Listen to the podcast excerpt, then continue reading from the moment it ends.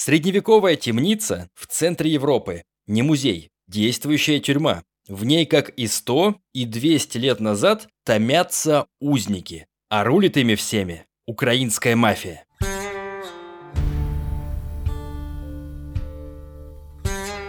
Привет, друзья! Меня зовут Миша Ронкайнен, вы слушаете «Тюремный подкаст». Подкаст про жизнь в тюрьмах разных стран мира. Я беседую с людьми, которые в них отсидели, а иногда и с теми, кто сидит прямо сейчас. Сегодня речь пойдет про главную тюрьму Праги, это столица Чехии. То есть про тюрьму в самом центре Европы. В ней полгода отсидел Дмитрий из Беларуси. Это был его отрезок на пути в тюрьму США. Туда его уже после экстрадировали, то есть выслали чехи. Но про американскую тюрьму говорить не будем. У меня уже есть про нее выпуски, и не один. Кстати, скоро будут еще. На этот раз про женские тюрьмы в США. Ой, в них все сильно страннее, чем в мужских. Например, зечки в США играют в семьи. Каждая заключенная играет свою роль. Есть мама, есть папа, есть дети, внуки и, внимание, есть домашние животные. Вы не ослышались, в Америке некоторые заключенные изображают из себя собачек и едят из мисок на полу. Без рук. У собачек же нет рук. Об этом расскажу в одном из следующих выпусков тюремного подкаста. Подписывайтесь, ставьте лайки, постарайтесь не пропустить в общем. Сегодня же про тюрьму Чехии, тоже очень удивительную. Дим, рассказывай. Да, была такая ситуация в моей жизни. Это 2010 год, апрель. Я тогда с супругой со своей мигрировал э, в Чехию. Девятый месяц жизни в Праге был. Мы жили в квартире недалеко от центра. Очень интересный европейский город, но в один прекрасный день вместо того, чтобы завтракать, мне пришлось в наручниках сидеть у себя на кухне. Были полицейские, был Интерпол, было ФБР, были переводчики, люди с какими-то видеокамерами. Человек 30 было. Это было 15 апреля. Меня арестовали из-за того, что у меня было три года приключений в жизни, я занимался киберпреступностью. Центральное дело было из Нью-Йорка и из Минска. Но они сработали очень профессионально. Они выключили свет в квартире.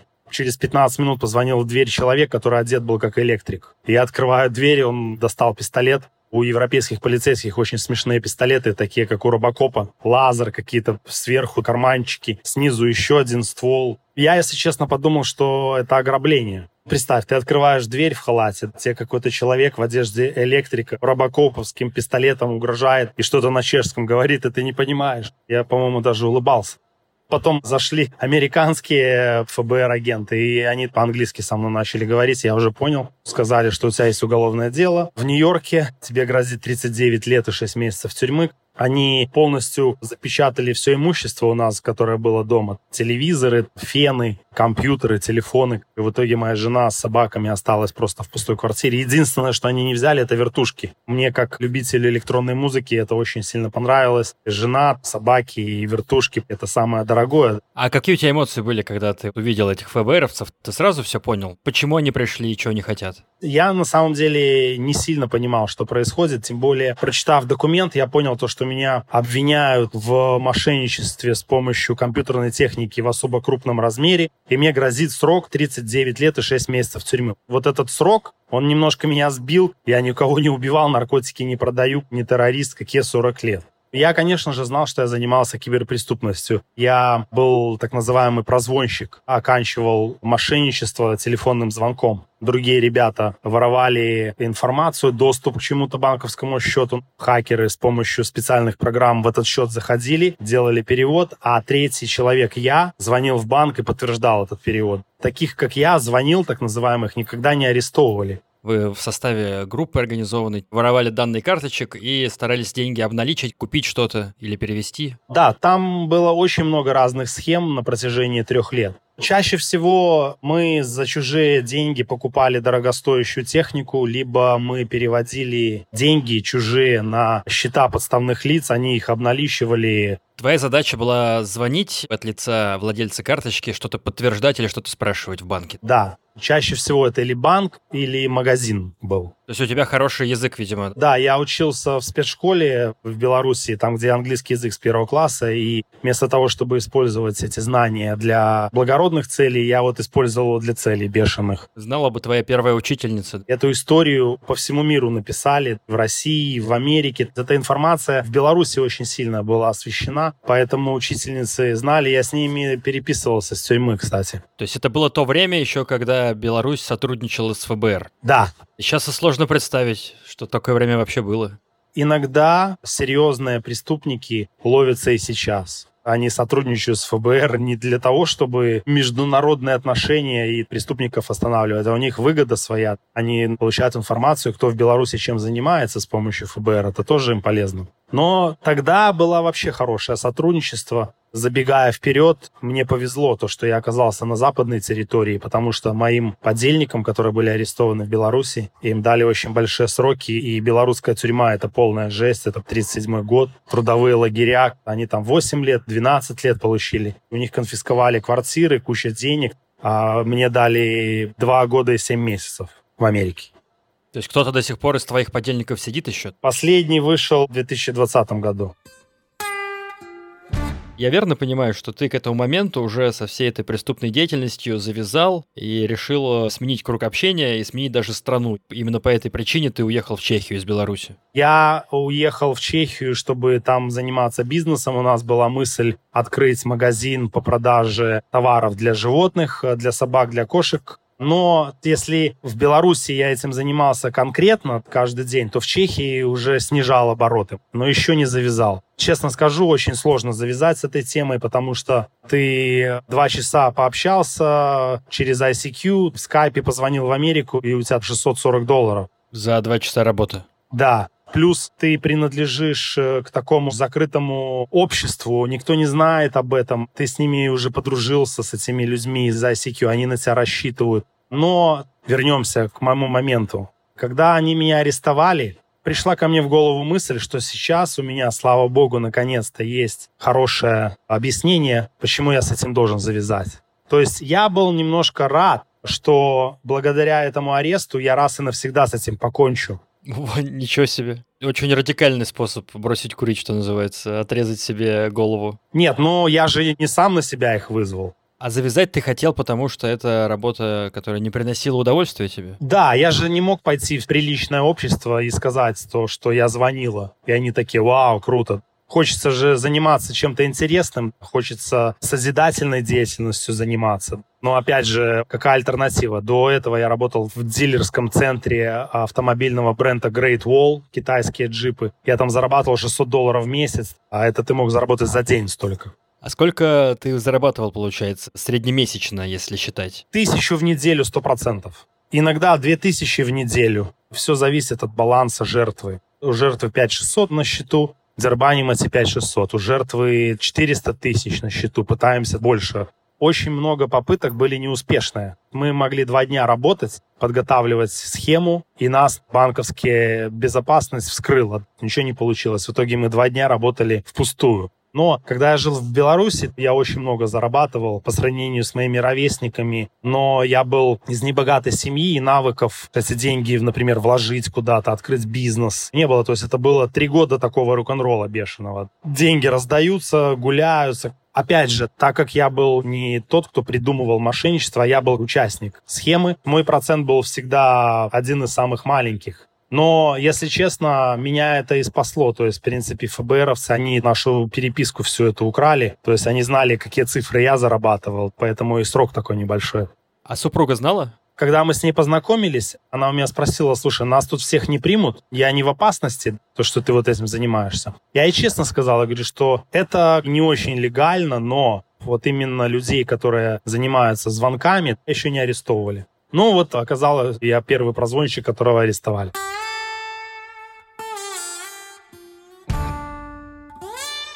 Так вот, давай вернемся в этот прекрасный день, 15 апреля. Ты открываешь дверь, видишь там электрика с пушкой и такой, «Э, что тебе надо, улыбаешься? Но тут заходят ФБРовцы, и ты э, немного напрягаешься. Тебя заковали в наручники сразу? Да, наручники за спиной, меня посадили на стул. Какой спектр эмоций ты испытывал последовательно, ты помнишь? Я сразу включил такую наблюдательную позицию. Больше всех, конечно, волновалась жена, потому что она понимала, что сейчас меня заберут, и она останется одна. Я думал про жену и про эти 39 лет. Также меня волновало то, что будет дальше. Не было опыта тюремного. Я волновался за свою безопасность э, в дальнейшем. То, что я сидел в наручниках, мне не было стыдно. Впервые в жизни тебя заковали в наручники? Нет, меня в Беларуси один раз арестовывали КГБ. В подъезде мне пистолетом по голове дали. И я потом с разбитой головой ехал в Саабик в наручниках, и мне какую-то жесть КГБшник рассказывал. Совсем другой опыт. То есть у тебя есть чем сравнивать? Да, почему-то 20-30-е года Советского Союза для них это пример. Они так вот действуют. Потом они меня пытались сделать информатором, Первое, что сказал офицер, который пришел на встречу со мной, он извинился за то, что он мне дал по уху. То есть они на грани больных людей. У нас в Беларуси арест – это всегда пиздюлина. А тут они зашли, посадили, вежливо, улыбаются, все в галстуках. Плюс они очень интеллигентно говорили то, что сейчас будет происходить. Мы сейчас должны заполнить вот этот документ, в этом документе написано то, потом мы поедем туда, ты, пожалуйста, не переживай. Я был такой ценный груз для них я должен был быть экстрадирован в Америку. Они не хотели, чтобы я нервничал, чтобы я пытался выпрыгнуть куда-то. Они вежливо разговаривали. Один раз мусор чешский сорвался на меня. Они потому что начали в шкафу какие-то вещи запаковывать. Я не понимаю, зачем им эти вещи нужны были. И я смело сказал, зачем вы это делаете? И один из чешских полицейских, он такой, типа, что? А второй его такой, оп, на плечо ему руку положил, типа, успокойся. Потом меня вывели из квартиры, посадили в Шкоду полицейскую на заднее сиденье. Слева и справа сел полицейский, зажали, короче. ФБРовцы исчезли, переводчики исчезли. Я очень многие вещи не понимал, потому что английского никто не знает в Чехии. Потом я приехал в больницу, там был англоязычный и русскоязычные доктора. Они мне сказали то, что прежде чем тебя посадить в тюрьму, мы должны принять решение, что ты по здоровью можешь сидеть в тюрьме. Есть ли у тебя какие-то хронические заболевания? Я говорю, у меня есть аллергия на котов, на овсянку, на овцу, на яичный желток. Они говорят, ну, к сожалению, с такой болезнью в тюрьме сидеть можно. После больницы меня привезли в тюрьму. Заводят меня в камеру. Камера полная жесть. Это темница, каменные стены. Не кровать, а из бетона вылитое что-то. Порог. Да, порог. И лежит какой-то бомж. Потом принесли какой-то хлеб с маслом. Потом, как оказалось, это тюрьма, где ты ждешь суда. Это не СИЗО, типа обезьянника, короче. В итоге вот этот бомж, он а, проснулся только в 5 утра, сильно был пьяный. Единственное, что мы успели с ним обсудить, это то, что он сидел в тюрьме в Австрии. И самое крутое, что было в австрийской тюрьме, это приставки PlayStation. Где-то в 6 утра они пришли за мной, и мы поехали в суд. В суде я опять увидел жену. Мне дали бесплатного адвоката, чех, лет 50, в очках. По-английски говорил очень-очень медленно, но говорил прилично но он привык разруливать дела обычные. То есть для него дело, вот эта международная экстрадиция, он не сильно в нем разбирался, потому что я ему начал задавать вопросы, он мне честно сказал, что он не знает. А суд это был по поводу того, стоит тебя в США отправлять или нет? Да. Первое, что они спросили на суде, согласен ли я полететь в Америку под суд. Я им, конечно же, сказал, что нет, потому что я не считаю то, что я виновен в каких-то преступлениях, за которые я должен сидеть в тюрьме 39 лет. Они говорят, окей, хорошо, мы тогда должны запросить дополнительное доказательство твоей причастности к какого-либо роду преступной деятельности, и у них есть 45 дней прислать эти доказательства. Я спрашиваю на суде, что будет, если они в течение 45 дней ничего не пришлют? Мы будем вынуждены тебя отпустить. После этого суда меня повезли в СИЗО. Забегая вперед, на 45-й день я начал бегать в тюрьме, просить охранников, давайте, ребята, выпускайте меня. Они ничего не прислали. Охранники, конечно, ничего не понимают вообще, про что я говорю. Все документы дополнительные, которые доказывают, что я подозреваемый, они прислали на 59-й день. Потом судья извинился, говорит, ну, послушай, извини, братуха, я попутал немножко, не 45-60 дней. 60 дней прошли, они прислали дополнительные доказательства, я с ними ознакомился, и потом они у меня второй раз спросили, ну что, теперь ты согласен? Я тогда уже нанял адвоката нормального, который мне сказал, что очень тяжело победить экстрадицию американскую. Они всегда делают все по закону, у них всегда есть доказательства. Поэтому соглашайся на экстрадицию, лети в Америку, там решай свой вопрос, и это самый быстрый способ закрыть твое дело. То он мне дал такой совет. И я его послушал, и, в принципе, это оказалась правильная стратегия. Там действительно доказательства были против меня. Где-то через два месяца сказал, что да, согласен, и потом еще три месяца я ждал самолет с э, американцами. Всего я был пять месяцев в этой тюрьме. Давай, наконец, перейдем к самой тюрьме. Итак, самый первый суд, на котором ты отказался от экстрадиции в США. После него тебя повезли уже в тюрьму, в которой ты отсидел почти полгода. Как это было? Из суда меня посадили уже не в машину Шкоду, а уже в автобус с другими заключенными, у которых тоже был суд. Меня везут в СИЗО. Очень быстро, там рядом суд с СИЗО. СИЗО в Праге — это тюрьма, которая 200 лет. Панкрас называется.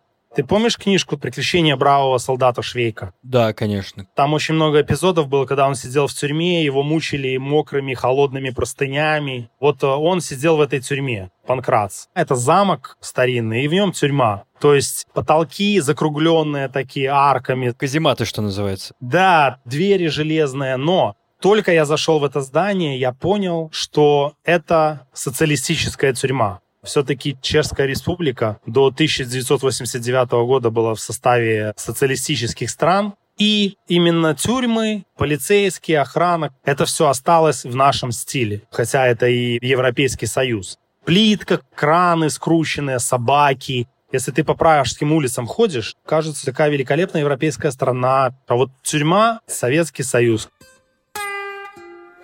Меня раздели, помыли в каком-то душе, вода прохладная, в своей одежде я мог находиться. Завели меня в камеру, в которой было три вьетнамца. Два молодых и один постарше. Ни чешский, ни английский, ни русский, только вьетнамский знаю. На языке гимнастики они мне показали, вот туалет, вот стол, вот твоя кровать. А эта камера вот как раз старая, с арчатым потолком, каменная. Да, камера находится под землей окно выходит на чьи-то ноги. На улице идет человек, и ты видишь его ступни.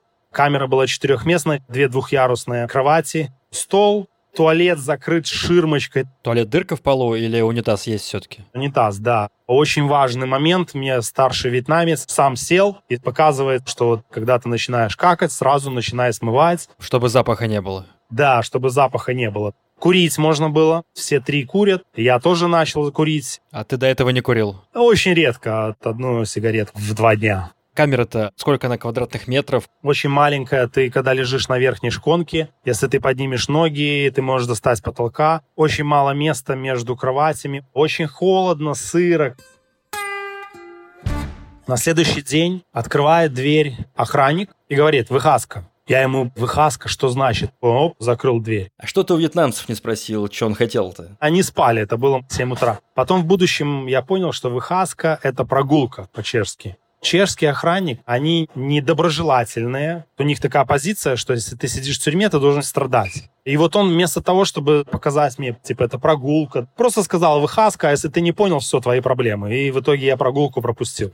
Потом произошла все-таки первая моя прогулка, и происходит киношный эпизод. Подходит ко мне лысый украинец и говорит, кто по жизни, чем кормишься, ты с киевскими, со львовскими, давай рассказывай. Я говорю, извините, пожалуйста, я не знаю, как вас зовут. Я отвечу, но это будет странный ответ, не такой, как вы ждали. Я ему говорю, вот я с Белоруссии, занимался киберпреступной деятельностью, киевский, львовский, я не знаю, что это такое. Он такой, а, так ты хакер. И он потом говорит, ну, типа, если ты порядочный арестант, у нас есть общак, если есть лишние деньги, либо лишний чай, сигареты, пожалуйста, вот ко мне приноси, у нас есть арестанты, которые нищие, мы им помогаем. Там в Чехии есть арестантско-уркаганское единство, АУЕ, что называется, которое в России запрещено. Так точно, блатная романтика. Важный момент. Чешский преступный мир контролируется украинской мафией. Также СИЗО, самое главное, самые авторитетные люди, это были украинские авторитеты. Там был Славик, он в этой тюрьме все решает.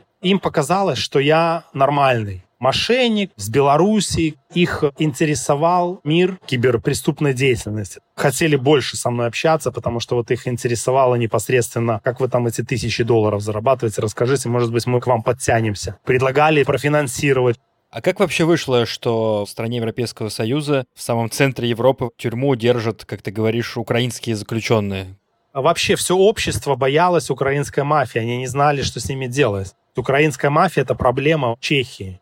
Но там нету жести. Они пытаются по этим законам, по этим правилам жить. Но все равно там не было такого, что пидорас дотронулся до ложки, ты дотронулся до ложки, ты тоже петух. Там было много русскоязычных, очень много было украинцев. И вот именно русскоязычными управляли украинская мафия люди, которые заходили только, они спрашивали, за что ты сидишь? И кто-то бурчал что-то непонятно что. Они говорят, я за тебя пробью, узнаю, кто ты, что ты. У людей были проблемы с ними. Они вымогали у них что-то. У них телевизоры лучше, белье на кровати, матрас лучше. Охранники проносили им. Охранники там подкуплены. Украинцами. Да, видно было, что закрывали глаза на многое. Например, украинец э, побил кого-то. Охранник, он должен их арестовать за это, а он их не трогал, потому что это Славик. Ну, я с этим Славиком сам общался. Мы играли в волейбол. Он был постоянно под наркотой. Геи были там? Геи были. Там даже был э, трансгендер. Их не били там, украинцы ваши? Нет, выглядит как будто советская зона. Но основа все-таки европейская. По сравнению с Америкой они отстают, но по сравнению с Белоруссией нормально все.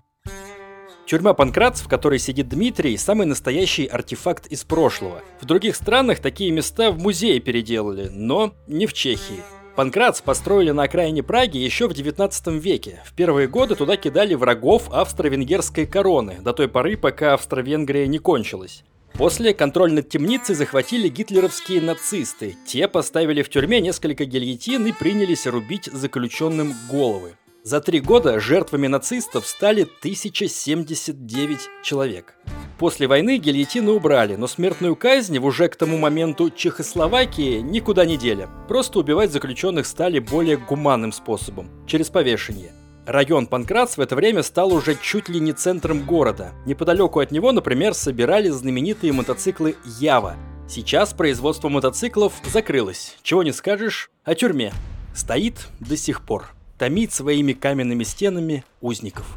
Ты все полгода жил с этими вьетнамцами? Я с этими вьетнамцами прожил 10 дней. Как оказалось, это так называемый карантин. Временная камера, где держат, чтобы сделать медицинское обследование, пытаются понять, буйный ты, не буйный, с кем тебя вообще держать. Потом они поставили печати, что здоров, можно переводить в нормальный блок. И меня перевели на верхний этаж. Там уже была двухместная камера, и со мной в камере оказался словак. Этих вьетнамцев тоже подняли потом наверх. Я уже с ними был вместе на прогулке, но не вместе в камере. А вьетнамцы-то за что сидели? Двое. За наркотики там легализация шмали, но у них ты должен регистрироваться, как барыга шмали. Они не регистрировались, они снимали квартиры, в этих квартирах выращивали шмаль и их, короче, принимали. Но опять же, я не владел их языком, поэтому мы там рисовали. Я компьютер нарисовал, типа за компьютерное преступление. Они мне шмаль нарисовали. А третий был за насильственное преступление, с ножиком напал на кого-то. Но у него потом проявлялись такие черты, он на прогулке постоянно дрался с кем-то. Он один раз с этим Славиком даже завязался, который был главный. Расскажи про своего нового соседа. Я два месяца просидел словаком, словак чуть-чуть по-английски говорил. Он совершил преступление в Словакии, он в пьяном виде разбил чью-то машину и потом сбежал в Чехию. Его в Чехии арестовали, и вот он точно так же, как я, ждал экстрадиции только не в Америку, как я, а в Словакию. Постоянно сидел, слушал радио и курил. Он курил две пачки в день. Был не сильно разговорчивый. Если ему ничего не скажешь, он тебе и не ответит. И он не выходил на прогулки. Это лето было. Хорошая погода, можно пойти в волейбол поиграть, пообщаться с кем-то, посмотреть на небо. Не, зачем? Я посижу, покурю, у меня нормально. А камера такая же была, как и первая? Двухместная, окно уже на небо выходит, больше света, больше места, но принцип тот же самый. Железная дверь, приносят еду через дырку в двери, железные миски, баландер на подносе. Еда чешская, гуляш, тушеная капуста, тушеная картошка, очень много свинины. Приготовлено все вкусно и порция достаточная. Напоминало наш детский сад. Но там очень много разных людей сидело с разных стран. Я был, наверное, единственный, который говорил то, что, в принципе, еда нормальная. Большинство других людей жаловались, типа, кормят какими-то помоями. Я не мог понять, о чем они вообще говорят. Каких вообще национальностей в этой тюрьме заключенные? Были украинцы, были румыны, тоже киберпреступники, были вьетнамцы, немцы, цыгане, были грузины, армяне, много африканцев. В Праге, в центре города, они продают кокаин и предлагают девушек. А русские? Русских было очень мало. Из дела Ходорковского был один человек. Он э, убежал из Москвы. И не в Лондон, э, а он убежал в Прагу. Его арестовали, и Россия просила, чтобы Чехия его выдала в Россию. Такой интеллигентный человек, я с ним очень подружился. Пару чехов было. Чехи законопослушные. Очень редко совершают преступления. Очень странные ребята. Буквально в первый же день я увидел голую жопу чешскую на прогулке. Тебе обращенную? Нет, у них есть такое ребячество. Я говорю пацанам, слушай, мы в тюрьме, они друг другу показывают жопу, думают, что это прикольно. Ну, они мне сказали, слушай, привыкай, чехи такие придурки на самом деле. И я было подумал, что это СИЗО для иностранцев, но, опять же, чехи жопу показывают. Что за тюрьма? Для кого она? СИЗО это было для всех. Там преступления совершают в основном иностранцы, иммигранты, то есть это обычное СИЗО в центре города, достаточно известное место. Оно в популярной культуре Чехии очень раскручено, потому что там сидел Вацлав Гавел. Вацлав Гавел – это чешский писатель и режиссер. В советские годы противостоял коммунистической системе. Был несколько раз осужден, просидел в чехословацких тюрьмах в сумме около пяти лет. В том числе и в этой тюрьме, о которой сейчас речь. А после того, как вышел, стал первым президентом Чехии. А сколько там народу-то сидит? Полторы тысячи точно сидит.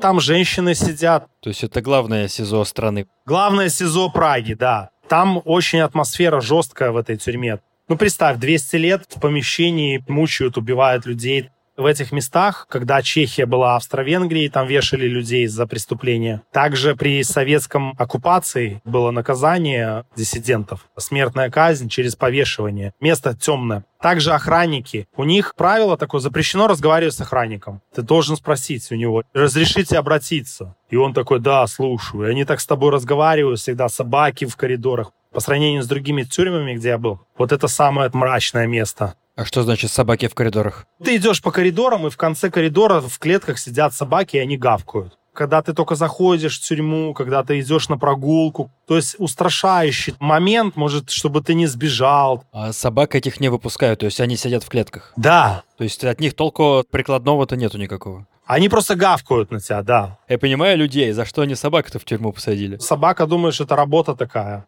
Забегая вперед, когда прилетел в Америку, первый раз столкнулся с охранником, и я своих сопровождающих ФБРовцев спрашиваю, извините, пожалуйста, можно мне обратиться к охраннику? Там был афроамериканец в кепке такой веселый, говорит, ты гонишь или что? Это с Северной Кореи, что ли? Конечно, ты можешь со мной разговаривать. Текс. Небольшой перерыв на постоянную рубрику «Мои друзья», в которой я советую другие подкасты, которые слушаю сам. Сегодня поговорим про подкаст «Руки за голову». У подкаста «Руки за голову» как раз завершился третий сезон, который был посвящен российской зоне. Бывшие заключенные делились своими воспоминаниями об исправительной системе, рассказали о внутреннем быте, женских тюрьмах, насилии в заключении и ресоциализации после освобождения.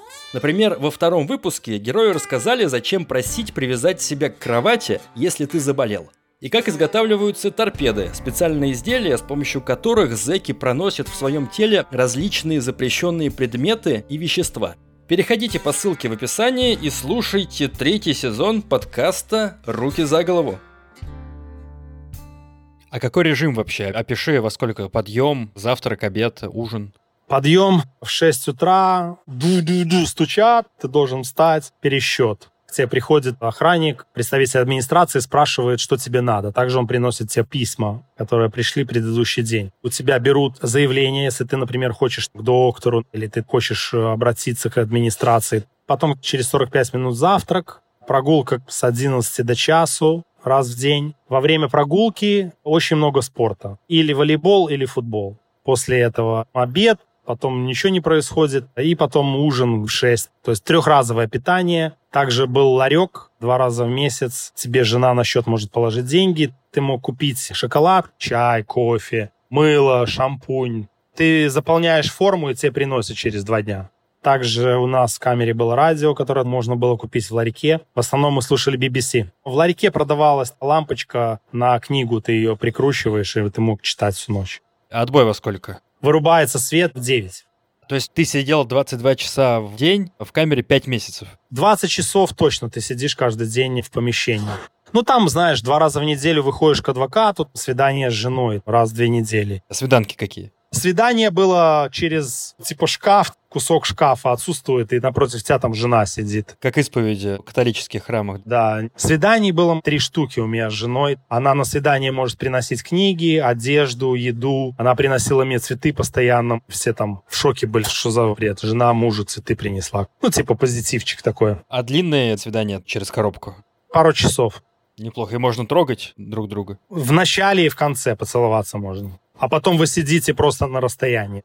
Также пару раз в неделю днем были культурные мероприятия. Можно было написать заявление, и они тебя отведут в комнату и по телевизору покажут кино про животных. 20 часов в день в средневековой камере. Ты как себя вообще чувствовал? Конечно, было, наваливало иногда. В темнице сижу. Настроение поднимали книги. Я очень много писал и очень много читал. Читал все, что приносила жена. Настроение поднимали приятелей на прогулке. Потом у каждого в камере есть окно. Через окна мы переговаривались. Вот я там общался с Алексеем, который с Москвы, из дела Ходорковского. Обсуждали книги. И я написал письмо жене, что у меня такой хороший сосед Алексей с Москвы, из дела Ходорковского. Он мне такие вещи рассказывает про Москву, про олигархов, только я написал это письмо, на следующий день его перевели. И меня перевели. Может быть, они думают, дружбу помогаем осуществлять людям, давай-ка их расселим. То есть они цензурируют все жестко, в том числе и на русском языке. Да, переводчик у них, все письма читаются.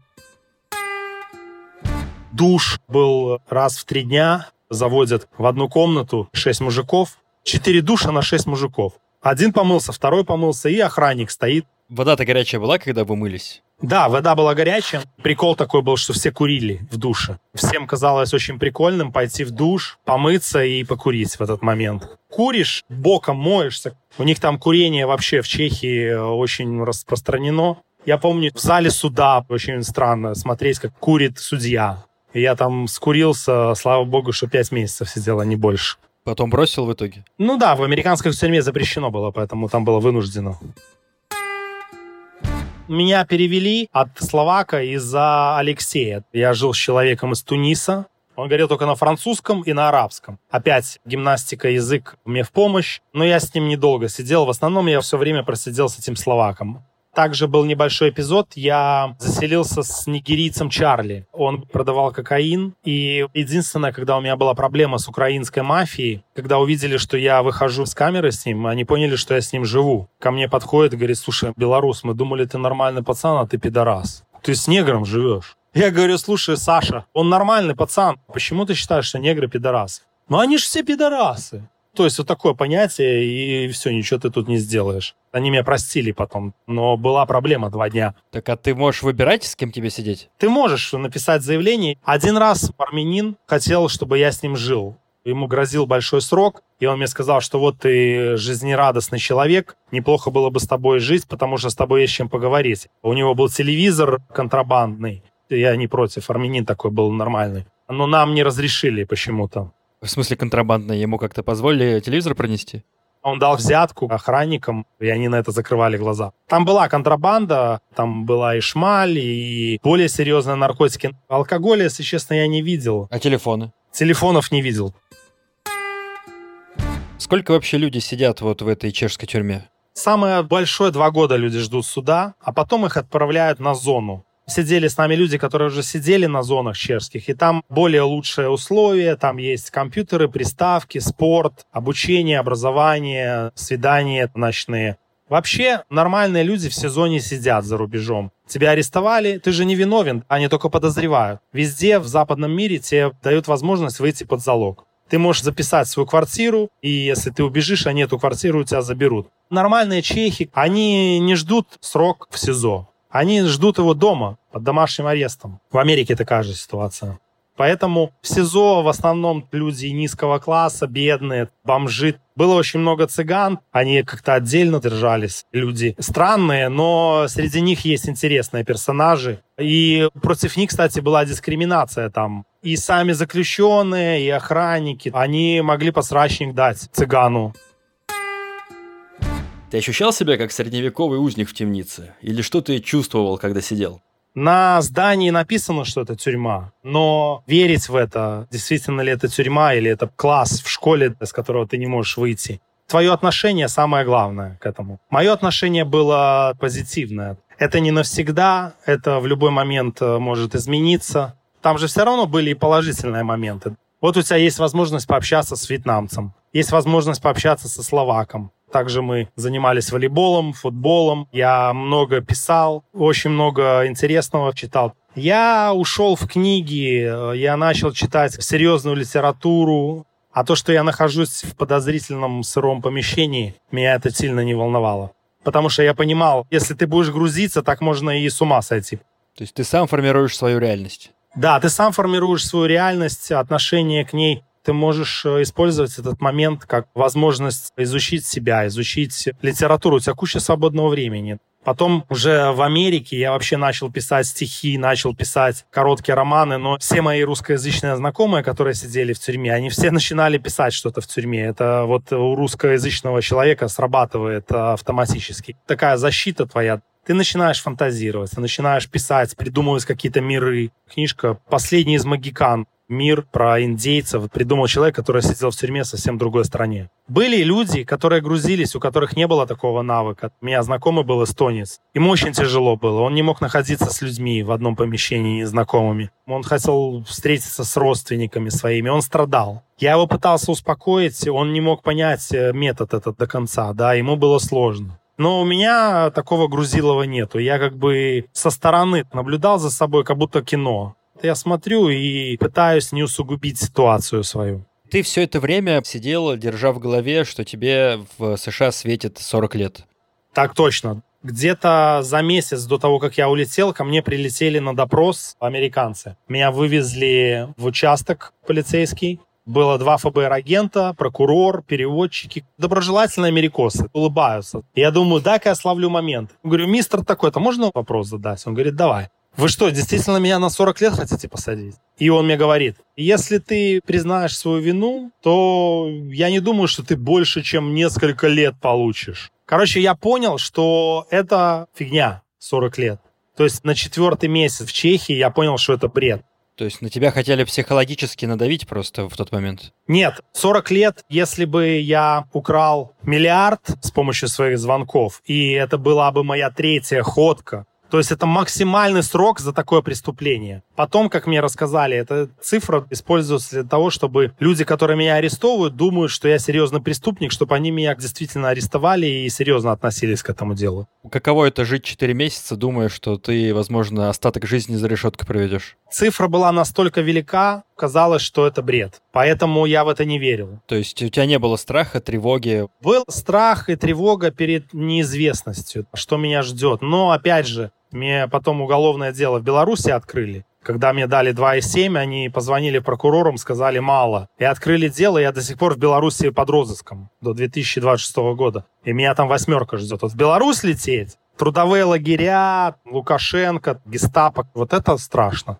Я для слушателей скажу, что в белорусских тюрьмах днем запрещено лежать на кровати и даже садиться на нее. То есть днем на строгом режиме ты весь день стоишь в камере, ты не можешь присесть никуда, кроме какой-то небольшой скамейки, и не можешь весь свой срок проспать в уютной кроватке. Нет, ты должен стоять или сидеть на холодной скамье. А жена-то в итоге, забегая вперед, дождалась тебя? Нет, она отказалась эмигрировать ко мне в Америку. Какие у тебя чувства были, когда ты понял, что она не дождалась, и ты теперь один? Негативных эмоций не было, потому что последний год мы все меньше и меньше общались. Она в Чехии начала свою карьеру. Потом я вышел, мы начали созваниваться. Я ей говорю, ну что, мы продолжаем семью в Америке, ты прилетаешь ко мне сюда, и она отказалась. Мы потом развелись через пару месяцев. Она не потянула то, что я до последнего дня не знал, когда меня отпустят потому что после срока 2,7 мне грозила депортация, и я подался на убежище. Дадут убежище, когда, через сколько, я еще два года сидел в иммиграционной тюрьме, ждал, пока меня отпустят в Америке. Но в итоге это произошло, меня арестовали в 2010 году, в 2014 году я вышел в Нью-Йорке на свободу. Потом у меня появилась новая женщина в моей жизни. Мы уже 7 лет вместе, и у нас родился ребенок. Все нормально. Ты жалеешь о том, что вообще все это произошло? Потому что ты занимался этим? Это пустая трата времени жалеть о чем-то. Да, оно есть, ты не можешь изменить прошлое. Просто твоя задача анализировать, как ты принимаешь решения, чтобы похожие ошибки не совершать. В зале суда не было ни одной жертвы. Страховка покрывает в Америке все киберпреступления, все мошенничества, но страдает система, страдают люди. Иногда у людей стресс бывает, у них украли деньги, и только через два дня их страховка им вернула. Вот эти два дня у них стресс. И причина этого стресса – это я. Жажда наживы – это плохое в человеке, это грех. То есть вот эта часть, конечно, я сожалею об этом. Но я так и говорил судье который мне давал срок. В принципе, вы мне помогли завязать с этим. Я, может быть, этим занимался бы еще несколько лет. Там совсем другие цифры были бы. А судья что в ответ? Судья и прокурор сказали, что ты хороший парень. Желаем тебе удачи. Спасибо за добрые слова. Ты хороший парень, посиди вот, отдохни два года и семь месяцев. Я был в блоке, где было 90 человек, у меня был самый маленький срок. 33 месяца мне дали. Здесь в Америке все по месяцам дают сроки. Я пришел назад сюда, и мой приятель, итальянец, спрашивает, ну что, русский, сколько тебе дали? Я говорю, 33. Он говорит, 33 года? Я говорю, нет, 33 месяца. Он говорит, а ёп, от тебя уже улицей пахнет, иди. Он потом со мной два дня не разговаривал. Ему дали 17 лет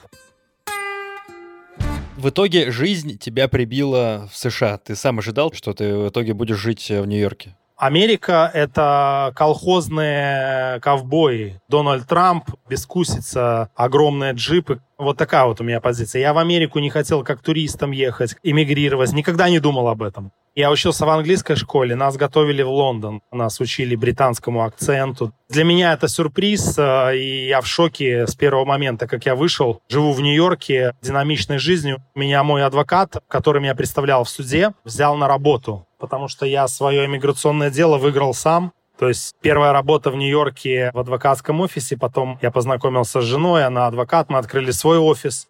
Но ты правильно говоришь, это сюрприз. Семь лет я здесь живу и в шоке каждый день, что вот так вот судьба может распорядиться.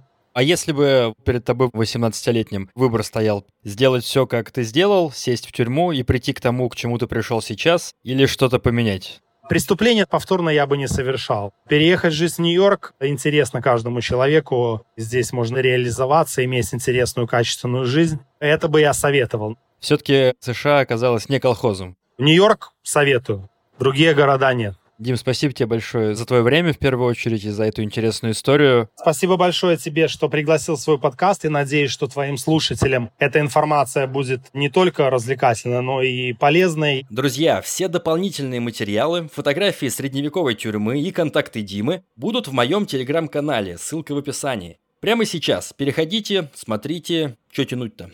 Ну и не забудьте послушать подкаст «Руки за голову». Ссылка на него тоже в описании. Пока!